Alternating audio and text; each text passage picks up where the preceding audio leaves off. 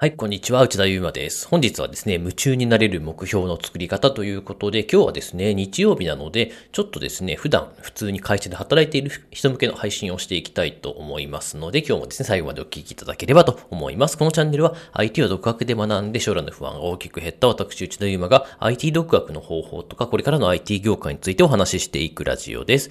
ではですね、今日のタイトル、目標の作り方なんですけど、僕はですね、プログラミングをまあ独学で学んでですね、自分でアプリを作ったんですね。で、その時にですね、なんかめっちゃ頑張ってプログラミングを勉強していたかっていうと、そういう意識よりも、なんかこう、プログラミングをやることによる将来のワクワクで夢中になっていたっていう感じなんですね。で今もですね、いろんな人を見ていると、やっぱりですね、こう、なんかすごく頑張って肩肘に力入れてプログラミング頑張っている人よりも、なんかこうワクワクする目標があってやってる人の方が、やっぱりスキルの伸びって早いなっていうふうに感じています。なのでですね、ちょっとワンランク上のですね、目標の作り方っていうのをですね、お話ししたいと思いまして、結論としてはですね、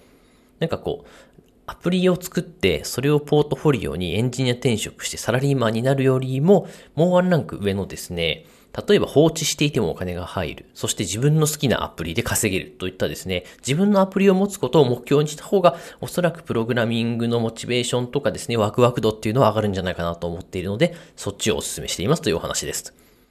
というのもですね、まあ大体ですね、いろんなプログラミングを教えてる人いると思うんですけど、まあ僕も例に問わずですね、プログラミングを教える動画なんかを作っているんですけど、いろんな人を見ていると、あ、他の講師の話ですね、他の講師を見ていると、なんか最終目標がですね、エンジニア転職して稼ごうよみたいな風に言っているんですね。でもよく考えてくださいね。エンジニア転職したとしてもですね、やっぱり人から雇われているサラリーマンであることには変わりないので、こう月曜日の憂鬱感とかですね、多少は緩和されるかもしれないんですけど、やっぱりですね、100%自分が好きな仕事をするわけにもいかないですし、かつですね、まあ年収もですね、だいたい500万からですね、まあ800万とかですね、もしくは未経験で転職してしまうとですね、まあ300万台っていうのも全然珍しくありません。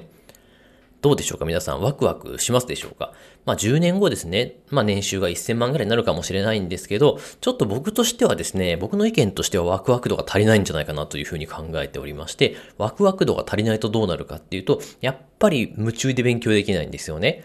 なのでですね、もうちょっと高い目標を作った方が僕はですね、モチベーションが上がったと思います。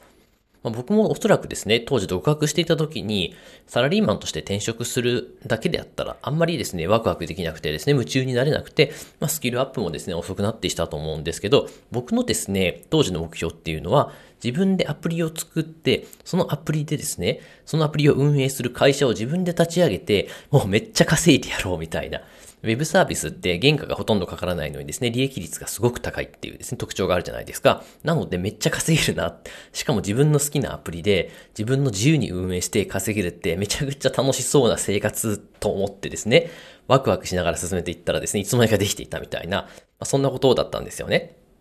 なのでですね、ちょっと今ですね、今日日曜日で休日の勉強を停滞しているなって方いらっしゃいましたら、一旦ですね、まあ、直近の現実的な目標よりもですね、自分がワクワクするさっきお話ししたみたいな目標を立ててみるのもいいんじゃないかなというふうに思いました。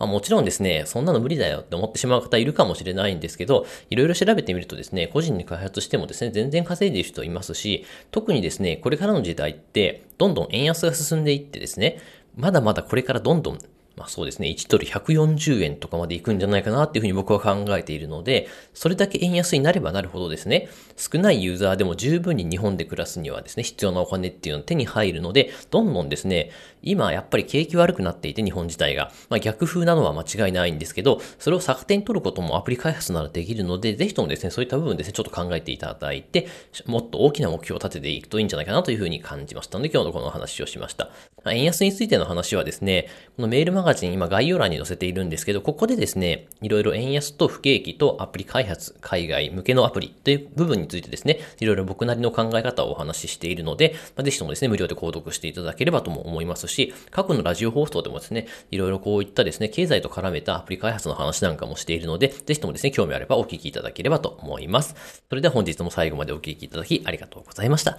またですね、別のラジオでお会いしましょう。さようなら。